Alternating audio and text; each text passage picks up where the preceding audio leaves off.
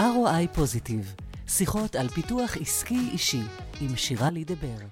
ברוכים הבאים ל-ROI Positive, איתי לא באולפן, אלא מעבר לים, דונה גריפית.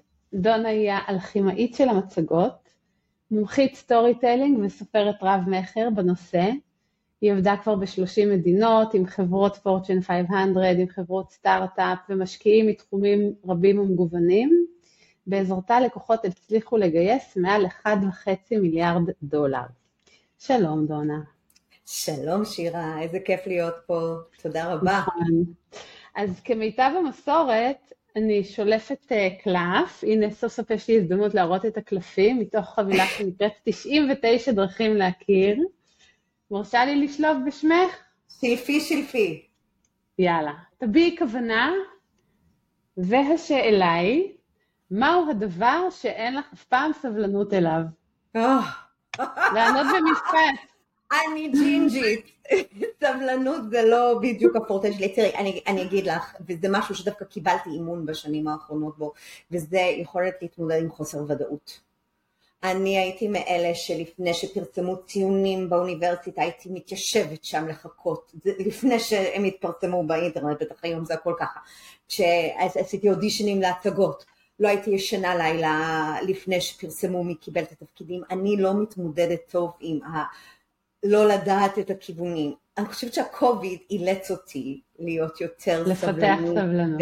ולפתח את ה... כאילו, אני חושבת על זה שאם בתחילת הקוביד והלוקדאונס היו אומרים ששנתיים פלוס נהיה בסיפור הזה, אני הייתי מתאבדת. אז כאילו יש כן. גם נראה משהו טוב בחוסר ודאות, ובאיזשהו מקום זה לימד אותי לחבק את זה. אוקיי. Okay. אי אפשר לדעת, אי אפשר לדעת, אפשר להתכונן, אני קוראת לזה היום brace and embrace, כאילו להתכונן לגרוע ביותר אבל גם לחבק את זה. Uh, אני חושבת שזה גם משהו שבא עם הגיל, שהיכולת הזאת. נכון. אוקיי, okay. אז uh, בואי נגיד uh, על מה התכנסנו לדבר ועל מה לא התכנסנו לדבר, ואני דווקא מתחילה עם הלא.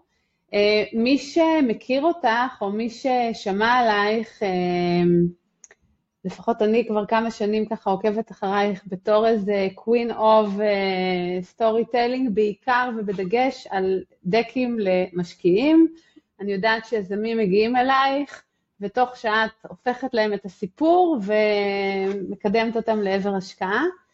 ועל זה לא התכנסנו לדבר. למה? כי כל מה שקשור ל storytelling ומצגות, יש באמת המון המון אה, חומרים, גם uh, את כתבת ספר וגם uh, יש יוטיובים שלך ופודקאסטים שלך. אני רוצה להתמקד בצד המנטלי שקשור לשכנוע, בין אם זה מצגות, בין אם זה למשקיעים ובין אם זה אלף מצבים אחרים, והייתי שמחה שנתחיל מזה שתגידי, מה זה האלף מצבים האחרים? מדהים, ואני כל כך שמחה שאת מעלה את זה, כי storytelling זה משהו שמלווה אותנו החל מהשיחות שלנו בבית, ביום יום, וכלה בלתת אה, הערכה לעובד, או לדבר עם ה board, או, או ראיון לעיתונות, הכל, זה נוגע בכל דבר, ומה שמדהים זה שאנחנו הסופרים של החיים שלנו, ולנו יש המון יכולת לכתוב את הסיפור ולנווט את זה לאן שאנחנו רוצים. עכשיו שוב, אני לא מתכוונת אי פעם להגיד לשקר, אבל אפשר להפוך את המסר ליותר מעניין. יצא לי לפני כמה שבועות להעביר סדנה במטא, והם דיברו איתי על הסטיילים השונים של שניים מהמנהלים הבכירים, אנחנו נשמור על שמם כדי לא להביך אותם כי הם בטח שומעים את הפודקאסט, אבל שאחד הוא מאוד יבש ומאוד כזה עובדתי, והשני יכול להסתכל על איזה פינת, פיסת נייר שהוא מצא בשולחן שלו, לספר איזה סיפור, וכל החברה מקשיבים בריתוק מוחלט, וזו היכולת. ו- ויש כאלה שנולדו עם זה באופן טבעי, ויש כאלה שצריכים לפתח את זה יותר, הוא נשמע לי כמו מישהו שפשוט יש לו את זה, אבל עדיין עם השיטות של storytelling אנחנו ממש יכולים לפתח, לשכלל ולעזור לעצמנו עם כל הסיפורים, כל המסרים. ואת לא חושבת שיש אה, הנחת מוצא שאומרת, נמר לא הופך חברבורותיו, ואיש שלא נוח לו אה, על במה, או הוא לא ניצן החצר, הוא לא נכנס לחדר וישר לוחץ ידיים, כיפי, מה העניינים. את חושבת שאנשים צריכים להכיר במגבלות שלהם וללמוד לחיות איתם, או כל הזמן לעבוד על לשנות את מי שאנחנו? לא לשנות את מי שאנחנו, לשכלל את היכולות שלנו. הדוגמה המופתית זה סטיב ג'ובס. אם מסתכלים אחורה על אה, הרצאות שהוא נתן בראשית הימים של אפל, לעומת איפה הוא היה בהשקות של האייפד והאייפוד, שמיים וארץ. הבן אדם עבד ויש ספר שנקרא Becoming Steve Jobs, על איך הוא יצר את הפרסונה ואיך הוא הגיע לשם. אה, יש סדנה שאני מעבירה בארגונים שנקראת The X Factor, שממש אה, למצוא את ה-personal story brand שלנו. ואנחנו קודם כל, הדבר הראשון שאנחנו עושים זה לזהות את הכישרונות שלנו ואת הכישורים שלנו. וכישרון זה משהו מולד, זה משהו שכאילו... כן, ננסה. להשקיע, ננסה להשקיע חמש דקות בסוף גם לסיפור האישי שלנו, כי כן. זה גם חשוב, אבל תגידי לי קודם, נכון להיום, איזה מצבים שהם מצבי יום-יום, mm-hmm. דורשים לדעתך הכנה בדגש על מצבים רגישים שדורשים הכנה מיוחדת. אז רק אני אסיים במשפט את מה שפתחתי, כי זה מתקשר mm-hmm. ישירות לשם. אנחנו לא בהכרח, נולדנו עם היכולת לתת תקיפים ולהיות נורא בנוח. אמ, אנחנו כן, אבל זה, זה קישור שאפשר לרכוש ולתרגל. וככל שנתרגל את זה יותר, זה ישמש אותנו ביותר מצבים. ו... יש מצב, יש מצבים מאוד לא פשוטים עכשיו, שצריך לעמוד בפני חברה ולהודיע על צמצומים, או צריך לעמוד בפני עובדים ולהגיד שעושים ריאורג, ריסטרקצ'ר, או צריך לעמוד בפני הבורד ולהודיע שלא נגענו ב, ביעדים שלנו ואנחנו עושים פיבוט. כל הדברים האלה דורשים הכנה מאוד מדויקת של הסיפור. It's all about how you tell the story. ו- וגם לתרגל את זה אנחנו, אבל גם איך מספרים את זה, איך רותמים אותם, איך מרגשים אותם, איך סוחפים אותם פנימה, ושיאמינו בנו וייתנו בנו את האמון שאנחנו עדיין הקפטן זה בשיר. בואי נעשה רגע הבחנה בין שתי הכנות שונות. הכנה אחת, נקרא לזה המסרים עצמם. האם אני באה ואומרת, חברים, הכסף בקופה נגמר, אני לא יודעת עד מתי אנחנו נחזיק מעמד, אין ברירה, חייבים לצמצם, או כדי להישאר אחראים וכדי לשמור על אורך החיים של כולם, אנחנו נאלצים לעשות כמה צעדים זהירים, סתם דוגמה. זה הכנה mm-hmm. מסוג אחד. הכנה mm-hmm. מהסוג השני זה מה אני משדרת, מה אני מקרינה, האם אני יוצרת חרדה אנטי או מחוברות. איך מתכוננים? לראשון אני מבינה איך מתכוננים, אני חושבת. איך מתכוננים לשני? אז לראשון אני רוצה להגיד שברגע שמתכוננים טוב ויש מסר בנוי טוב, זה פותר mm-hmm. את הרבה מהחששות והבעיות mm-hmm. של המצב השני.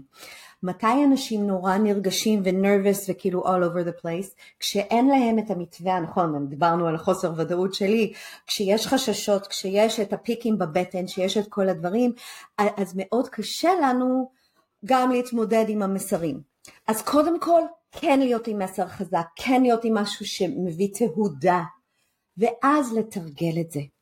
כדי שזה יתלבש בפה ובלב ובכל, כאילו לא עומדים ומקריאים מדף, מדברים את זה, זה כמו שיחה, לתרגל ליצור קשר עין עם אנשים, לתרגל אינטונציה, שהפנים לא יהיו קפואות, לכן זה מאוד עוזר להצטלם לפני כן. זה קשה mm. לצפות בעצמנו, אבל זה אחד מהדברים הכי יקרי ערך. כשעבד, כשאני עובדת עם ארגונים בסדנות פרזנטציה, אנחנו ממש מצלמים, אה, ואז אני יושבת אחד על אחד עם אנשים וצופים בזה. ותמיד יש את ה... אוי, לא מסוגל. אבל it's so important. אני לא מדבר, לפני, מול מראה זה נוראי. כי זה מאוד self-conscious. אז לא להתאמן מול מראה, זה משהו של לראות אחר כך. וללמוד ולהבין, אה, שיחקתי קצת עם השיער, אני אפסיק את זה, או אה, אה, אה, אה, אה, הכנסתי אמים, איך אנחנו נפטרים מזה ויש דרכים להיפטר מזה. ואת אומרת שזה נכון לעשות את זה לא רק אם יש לי, אם אני קינוט ספיקר בכנס של 2,000 איש, או יש לי הרצאת TED, אלא גם אם אני רוצה לעשות איזושהי שיחת חברה, לגמרי. או לקראת בורד, או כמובן פגישה עם אה, משקיעים, סיטואציות הרבה יותר יומיומיות, לא גרנדיוזיות.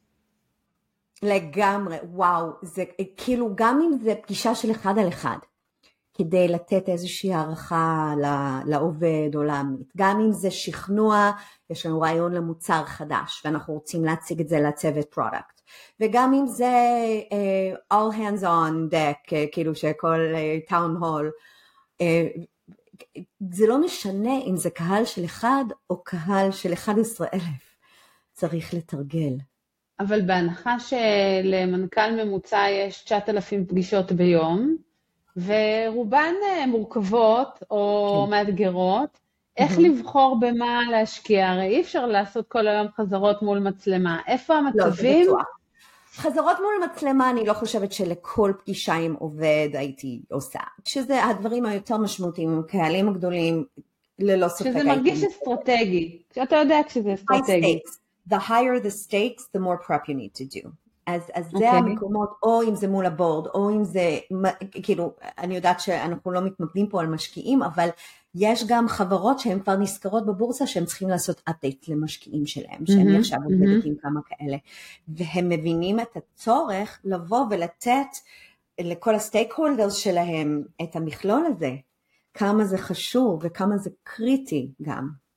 את נתקלת במצבים שיש קונפליקט בין שכנוע לשקיפות, כלומר, אני deep inside, אני המנכ"לית עכשיו שיש לי מחר אה, דירקטוריון, deep inside אני מרגישה שאנחנו ב deep shit. אני טרודה, אני חרדה, המצב לא טוב. ואת אומרת לי, בואי, תשכנעי, תלהיבי, תחברי, יש איזשהו אה, פער בין מה שאני באמת מרגישה נכון. למה שאני רוצה לשדר. איך אני מצמצמת את הפער הזה? אז קודם כל, אנחנו רוצים גם לצאת אותנטיים. Mm-hmm. אבל תחשבי רגע, כאילו סתם ניקח משל מהחיים, הורות. אם יש פתאום קושי כלכלי, פתאום מישהו מההורים מפוטרים, פתאום יש המון דאגה, אה, אנחנו נברור איך אנחנו מספרים את זה לילדים, כי אנחנו רוצים שהם ירגישו את הביטחון הזה שיש מי שמנהיג את הספינה הזאת, ש- שהם לא עוד רגע זה, הם לא צריכים להיות מוטרדים בזה.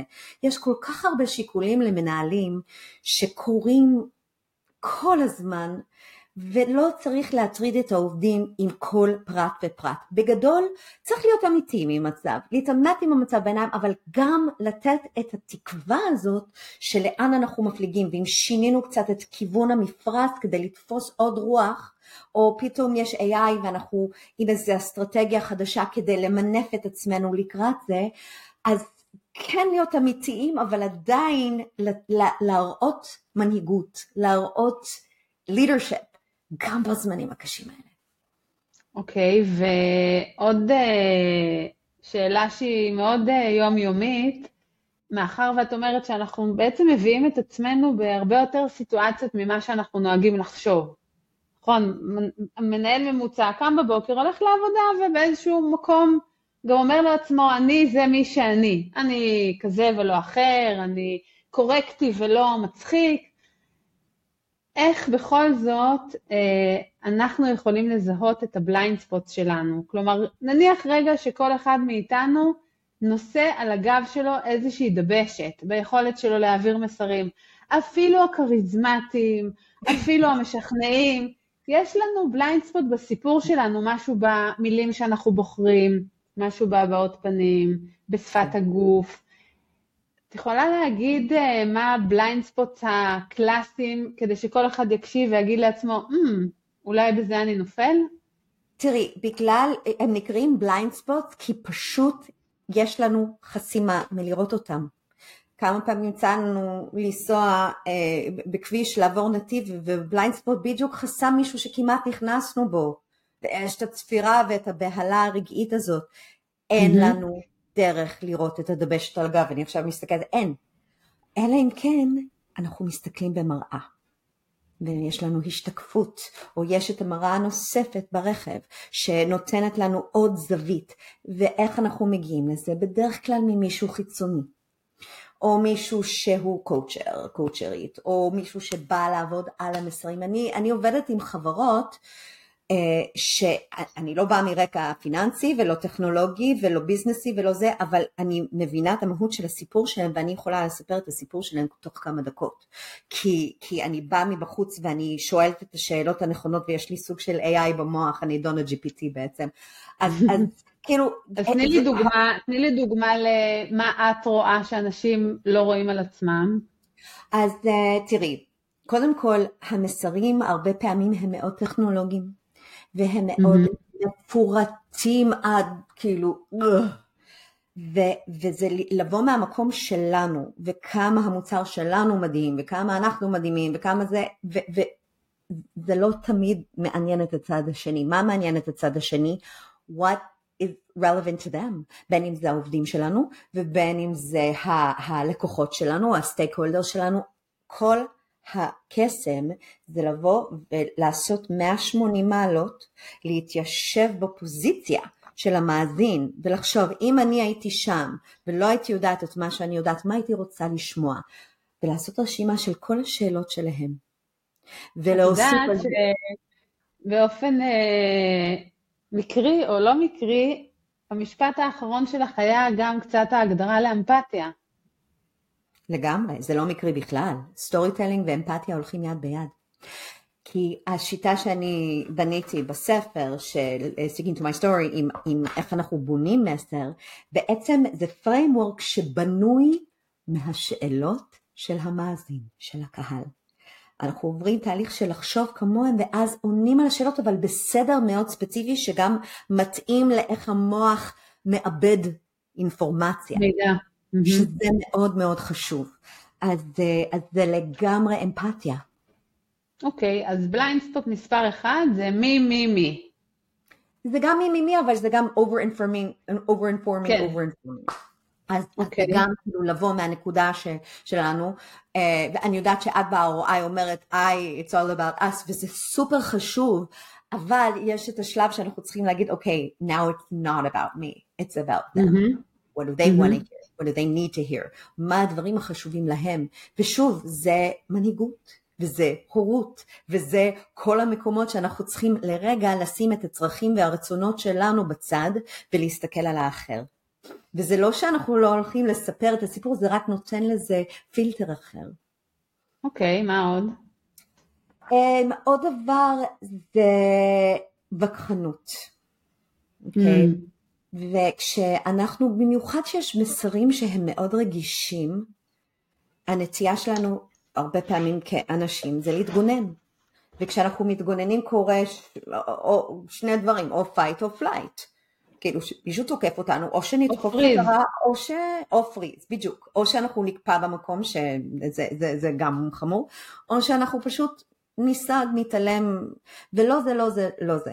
אנחנו רוצים להיות נוכחים ברגע, אני קוראת לזה לעטות את סוג של מעיל גשם. אני, אני אומרת לאנשים, דמיינו שאתם עם המעיל גשם הכי סטייל, הכי מדליק, עם כובע וזה, עם הצבעים, שכאילו כל, הכל כזה rolls right off, זה לא אישי כלפיכם, המצב הוא קשה, ולהיות ברגע הזה של האמפתיה שהם הם לא כועסים עליי, הם כועסים על המצב, הם לא מתווכחים איתי, מתווכחים עם המצב ולתת להם, לפעמים פשוט צריך לתת להם to vent, לאוורר, אחרת המצב מאוד נפיץ. ולדעת להיות שם, להכיל את זה ולשקף חזרה. אז מה שאני שומעת פה למעשה זה א', ב' וג' ולהחזיר להם את המילים של עצמם כי זה גם מעורר את האמפתיה. וזה גם מבהיר אם שמעתי נכון. כי storytelling זה יותר מרק לספר סיפורים ואנקדוטות. זה ממש לנשום עמוק. במיוחד בישראל, שגם בסיטואציות של גיוס, של הש... כש... כשבאים לגייס השקעה וגם בסיטואציות של ניהול, דירקטוריון, הנהלות, וואו, כאילו האינסטינקט זה להגיב בתוקפנות, אז הנוכחות ברגע זה לזכור לנשום. זה תרבותית מאוד אה, גם, גם נפוץ בארץ, אה, וצריך לזכור, אני, יוצא לי להעביר קורסים על איך לעבוד עם ישראלים בלי לרצות להרוג אותם, ואני אומרת לאנשים, תראו, בארץ זה מאוד נהוג להתווכח, אתם יכולים לראות שני אנשים רבים באמצע הרחוב ועוד רגע מתחבקים והולכים יאללה אחי ביי, כי, כי זה התרבות שלנו, ובעיניי, אני לא חוקרת תרבותית, אבל בעיניי זה I speak, therefore I am. אוקיי. בארץ אין עוד יום, אין את מחר, היום אנחנו צריכים להביע את עצמנו, נגיד את האמת לפנים. זה לא עובר חלק בכל התרבויות. והרבה אמריקאים, למשל, הם ייסגרו, הם יעשו את ה... כן, יותר נוח. אוקיי, אז uh, וכחנות זה יכול להיות בליינד uh, ספוט, מה עוד?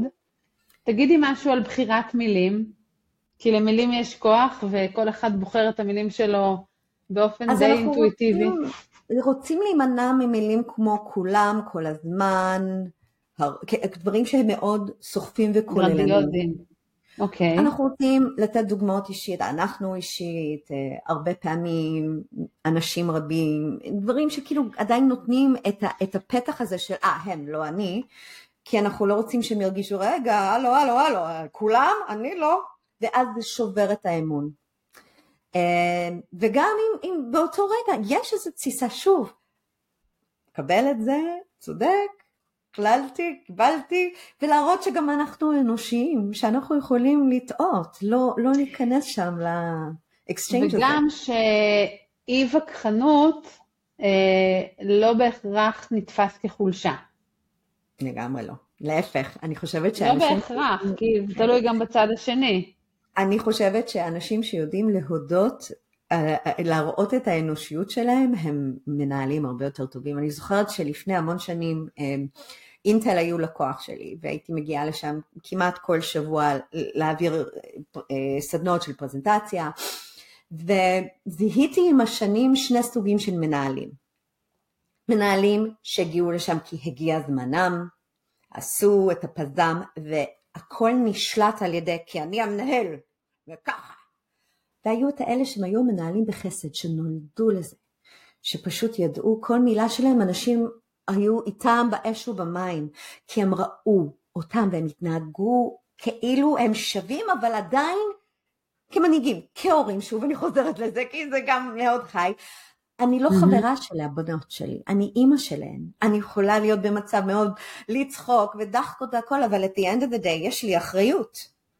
ואני רוצה שהם ידעו שהם בידיים טובות, ותמיד אני כאן. אז אנחנו רוצים תמיד להראות את המקום הזה של האנושיות, אבל גם לראות את האחר. זה בעיניי אחד מהדברים שאנשים מאוד בליינד ספוט. הם okay. אוקיי. מסתכלים ככה, ככה, אבל לא מרחיבים את היריעה. למה זה, אגב, לדעתך? הרגלים, אופי, אף אחד אף פעם לא תיקן אותם. אה, מאוד לא... ממוקדי מטרה. ממוקדי כן, מטרה, רוצים להשיג משהו. הם אנשים הרבה פעמים מאוד השגתיים, אז גם ההנהלה מעליהם לא מתלוננת כי הנה וואלה הם מביאים תוצאות, אבל מי הקורבנות בדרך? זה אנשים שהם רומסים, האנשים הממורמרים, העצובים, המתוסכלים, וראיתי את זה גם עם חברות, אני לא עבדתי בארגון אי פעם, אני תמיד הייתי עצמנית, אבל... תמיד חיצונית.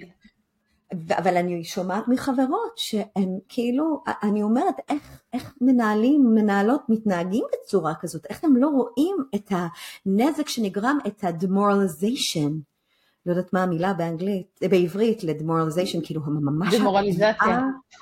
כן, כן, יופי, של מילה בעברית. אבל זה ממש פגיעה בנפש האדם, בכל המהות שלו, זה לשבור ספיריט. את חושבת כן. שאת יודעת לזהות את זה גם אם יש לך one on one עם מנהל? את תדעי להגיד, זה פוגע, פוגע, פוגע, רותם, רותם, מחבר, פוגע, ככה? כן, כי אם אני יושבת מהצד וצופה באינטראקציות, אז, אז בהחלט. עכשיו, זה ברור, שוב, אני שואלת אני אם, את לא, אם את לא צופה. אני באה מבחוץ, אז לי מותר לבוא ולהגיד, תקשיב, אני כבר אומרת עכשיו, האופן דיבור הזה מרחיק אנשים. ואתה צריכים להחליט אם זה מה שאתם רוצים, אם ככה, ואם כן, אין בעיה, תעמדו מאחורי זה, אבל אם, יש גם דרך אחרת, יש גם דרך אחרת.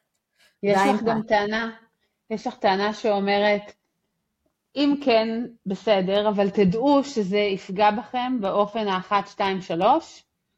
אני לא רוצה להגיד זה יפגע, כי שוב זה מאוד נחרץ. אני כן רוצה להגיד, תראו, ממשיכים ככה, התוצאות יהיו בהתאם. יש המון הישגים, יש המון זה, אבל המורל של האנשים מסביב הוא בקאנטים. אוקיי? אז אפשר להמשיך להשיג את זה. עוד, מה הם עוד אופציות? מה הם עוד אופציות שאפשר גם עדיין להשיג אבל את התוצאות, אבל לרתום את האנשים ולתת להם להרגיש גדולים. אנחנו שוב יכולים לעשות עבור כולם לעשות את העבודה, לקטר שאף אחד לא עושה כלום, או שאנחנו יכולים לתת לאנשים את ההעצמה שהם טוב, הם, הם, הם אולי לא מושלמים במה שהם עושים, אבל נותנים להם והם משתפרים ורואים את הטוב, ולא רק כל הזמן על זה לא טוב, זה לא טוב, זה לא טוב. מי רוצה להיות ליד בן אדם כזה? יש, את חושבת, איזשהו סיקרט סוס שאנשים יכולים לאמץ לעצמם, חוץ ממה שדיברנו על אה, אמפתיה סלאש לזכור שיש צד שני בתוך הסיפור הזה. בסיטואציות שדורשות אה, העברה של מסר מורכב, שכנוע, כמובן מצגות, כמובן, אבל אני מדברת דווקא על אה, מצבים שיש לנו לפחות אחד ביום, שיחה קשה, אה, פגישה מרובת משתתפים, שכל אחד רוצה להגיד משהו. מה הדבר שאם כל אחד יאמץ לעצמו, הוא בוודאות יעביר מסר יותר חזק או יותר ברור?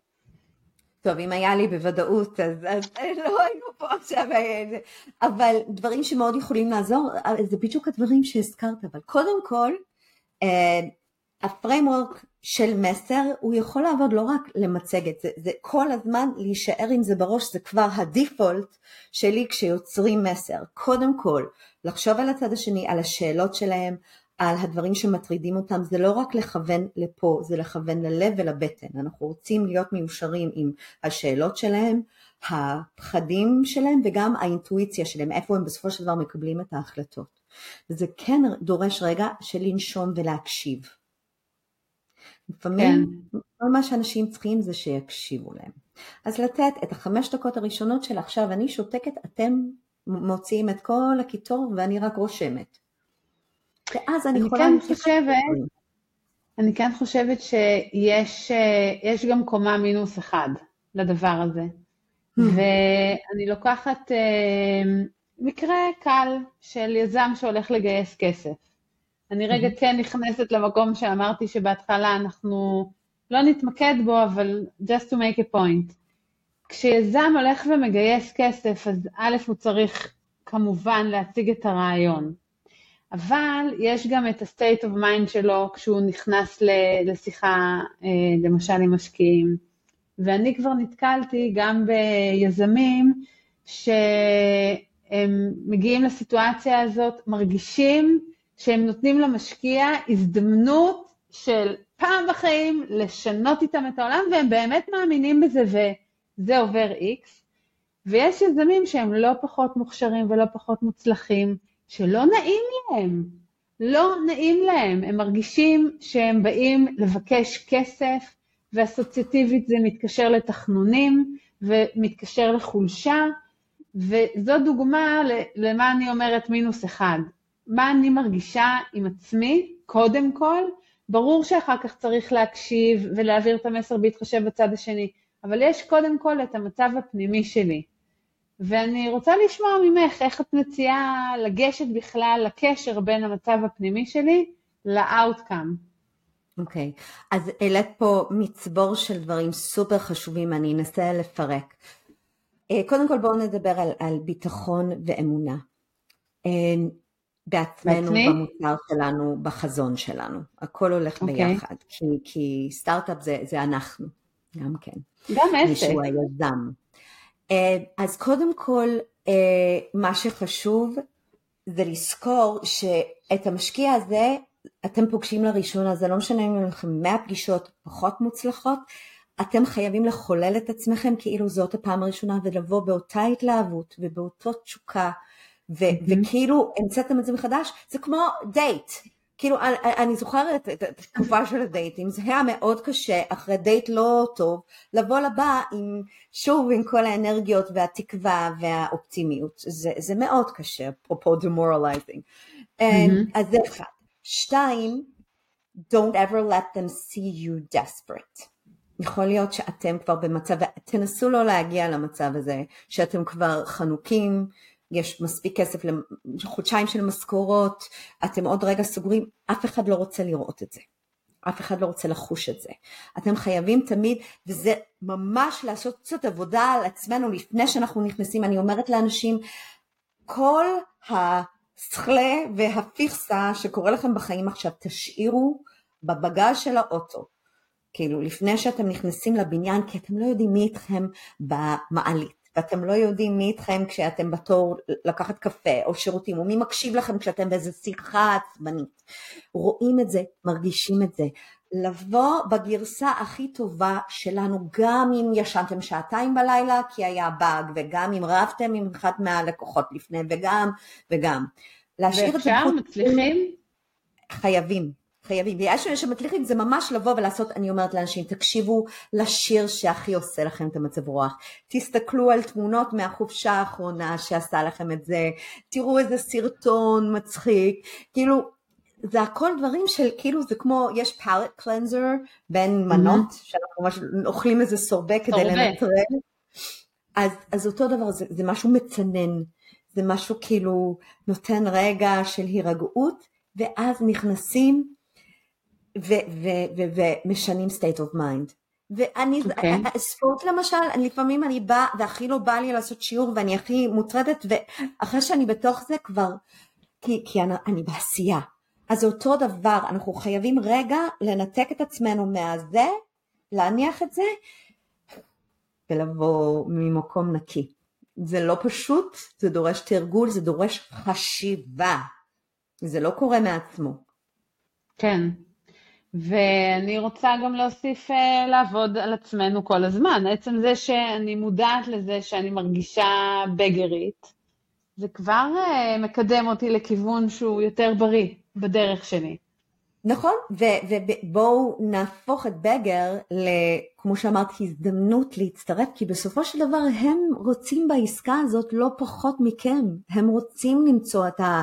next great opportunity to be part of. It's not begging, it's finding the right match. וזה הכל עניין mm-hmm. של state of mind, איך אנחנו מסתכלים על זה. שזה אולי מחזיר אותנו לנקודת ההתחלה והאמצע, שזה שוב לזכור שיש צד שני בסיפור הזה. אם משקיע או דירקטור או עובד או מנ... הגיע איתך לפגישה מסוימת, אז יש לו איזשהו עניין בפגישה. ולחשוב עליהם. שוב, ההיפוך הזה של ה-180 מעלות, להיכנס לראש שלהם, ללמוד אותם קצת, להבין, להסתכל על השקעות עבר, להסתכל על uh, כתבות, להסתכל על דברים שקצת להבין את הבן אדם. אה, קצת כזה, זה finesse, זה גם networking, זה יכולות uh, של ניהול שיחה. אחד מהספרים mm-hmm. שהכי השפיעו עליי זה uh, How to Win Friends and Influence People של דייל קרנגי, שבעיניי נכתב mm-hmm. כמה עשורים לפני זמנו. כי זה, זה משהו שהוא כל כך אקטואלי גם להיום, וזה אומנות השיחה, ההקשבה, היכולת כאילו לתת לצד השני ביטוי. It's not all about כן. us. וזה מקום מאוד לא נוח הרבה פעמים, במיוחד אנחנו כישראלים רגילים לדבר, רגילים, יאללה, תכלס, תכלס, וזה. וגם אנחנו מדברות על סיטואציות שבהגדרה יש מוסר ויש מקבל. Mm-hmm. אם את ואני עכשיו uh, בשיחה אגבית, אז זה הגיוני שאחד מקשיב לשני והשני מדבר. אבל mm-hmm. כשאני באה לתת uh, מצגת או, או דוח סטטוס לדירקטוריון, או מגייסת השקעה, או שיחת חברה, אז יש לי תפקיד, אני הדוברת. בתוך הסיטואציה הזאת, להיות במצב של הקשבה זה כמעט לא טבעי או לא מתבקש. לגמרי. לגמרי, זה, זה ממש ככה, ואנחנו אנחנו רגילים לעשות דברים לפעמים על אוטומט, וזה מצריך מאיתנו לרגע לעזוב את האוטומטים, ו- ולחשוב, וכאילו, אז יש לנו את המסר, ויש לנו מבנה ש- שעוזר לנו כל פעם לתת את אותו מסר, אבל יש לנו גם איך להתאים את זה לבן אדם ששם ולדעת שברגע אחד אנחנו יכולים גם לעזוב את האג'נדה שלנו ורק להיות נוכחים עם הבן אדם. כן. כמה פעמים אה, אה, אה, גישה נקבעה ל-20 דקות, חצי שעה, אבל היא התארכה. כי הם באמת התעניינו ובאמת רצו לדעת עוד. Mm-hmm. ובמובן הזה, זה אולי דבר אחרון להיום, ותגידי לי איך את רואה את זה, הקשבה לאינטואיציה. Mm, לא דיברנו על זה, וזה לא פחות חשוב מלהצטלם ולראות את עצמך ולקבל פידבקים מאחרים, להקשיב לאינטואיציה. כן. רוב האנשים שאני מכירה, במיוחד המנוסים אגב, הם יודעים, מרגיש, הם, משהו יושב להם בבטן, הם, הם יודעים מה כן ומה לא, וככל שהסיטואציה יותר אה, גרנדיוזית או יותר מורכבת, אז גם יש יותר קולות שמקיפים אותם. אחד מייעץ ככה, אחד מייעץ ככה, זה כן כדאי, זה לא כדאי, ובסוף לסנן את כל הרעשים האלה ו- ולהתחבר לאיזשהו קול uh, עצמאי, גם זה אתגר, וחשוב לי להזכיר את זה, כי בסוף uh, זה הדבר העיקרי שאנחנו יכולים להסתמך עליו. לגמרי, וואו, זה כל כך חשוב, ואני חושבת שהרבה פעמים אנחנו מתעלמים מהאינטואיציה, או שאנחנו, יש כל כך הרבה רעש שאנחנו פשוט לא מצליחים להתחבר ולהקשיב לזה. ואם משהו לא יושב טוב בבטן או משהו מאותת, זה הזמן באמת לבחון וללכת עכשיו שוב, במקרה הזה יש הרבה הטיות כשזה עלינו ועל ה blind spot שלנו, אז לפעמים זה שווה to check in עם מישהו שסומכים עליו או עליה. אה, איזשהו מנטור, מישהו ש, שכאילו שם, ולבוא ולהגיד, אני, אני צריך שיקוף, אני צריכה mm-hmm. קצת להבין עם מה שאני מרגישה, am I crazy or not, אבל לא להתעלם. לא mm-hmm. להתעלם מתמרורי האזהרה או מהשלטי חוצות שבאים. פחדים. כן. זה גם יכול להיות פחד, ויכול להיות שלפעמים התחושת בטן הזאת זה פשוט פחד. ומה שיפה בפחד, זה פחד והתרגשות, בסופו של דבר הם תאומים זהים, הם, הם כאילו, הם זה שני צדדים של אותו מטבע. אם היינו מודדים את זה ממש באיזה מכונה שמודדת אה, אה, תחושות, זה אותו דבר במדידה. איפה ההבדל? מה, מבחינת האזורים הפעילים במוח? מבחינת החומרים שמופרשים, פחד והתרגשות, nerves and excitement, same exact thing. מה עם anxiousness? Anxiousness and nerve זה, זה על אותו, אני לא מדברת על anxiety שהוא משהו okay. אוקיי. יותר כאילו שדורש טיפול, אני מדברת על, oh, I, I'm feeling butterflies in my stomach, what's going on? Oh, I'm about to give a speech in front of a thousand people. אז פה יש לי את הבחירה להגיד, oh my gosh, I'm so nervous, or oh my gosh, I'm so excited. והפרפרים האלה לא יודעים את ההבדל עד שאנחנו לא ממשיגים להם את זה.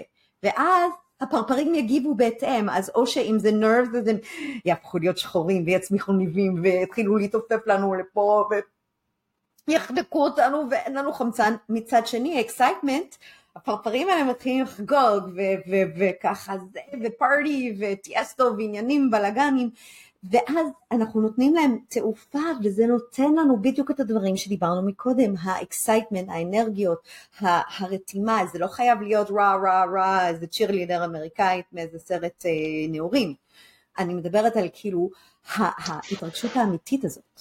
בפסיכולוגיית ספורט אומרים כבר הרבה זמן שא' ברמת הכוח של המילים להחליף את המילה אני בלחץ מהתחרות ל"אני בהתרגשות מהתחרות" ולהשקיע ב... קוראים לזה תמונת ניצחון, או בלנסות להרגיש את איך אתה רוצה להרגיש לכשתנצח. אז אה, אולי זה הפינאלה של ה storytelling, לא? לגמרי, לגמרי, לגמרי, וזה גם, זה storytelling של איך היינו רוצים לראות את הדברים גם. כן, ואיך היינו רוצים שהצד השני ירגיש, וזה די אה, מסכם את שיחתנו. אז תודה רבה, דונה. תודה ממש תודה. תודה רבה, שירה, היה לי כיף. נעמת לי מאוד. ו... ROI פוזיטיב, פינת ההמלצה. בחרתי לקרוא פרק קטן שלדעתי מאוד מסכן יפה את uh, מה שדיברנו עכשיו. זה באנגלית, אז uh, סליחה. נתמודד. Storytelling is the difference between rambling off data and giving it meaning. When we read a good book, we devour it. We feel swept into the story. Time and space fall away. And it's sad to end because it's like we're saying goodbye to a good friend. We don't look for 100% historical accuracy, technical data, or facts and figures. We just give ourselves over to the experience. Storytelling works very well in the business and tech worlds because one, our brains can deal with a structured story, while we often struggle to cope with mounds of data. Stories inspire, captivate, and resonate. Aren't those the things you want for your business life? Personal life too. And the best thing is stories are universal. We find storytelling in every culture, religion, and geography. So storytelling is an excellent equalizer among different people in different roles.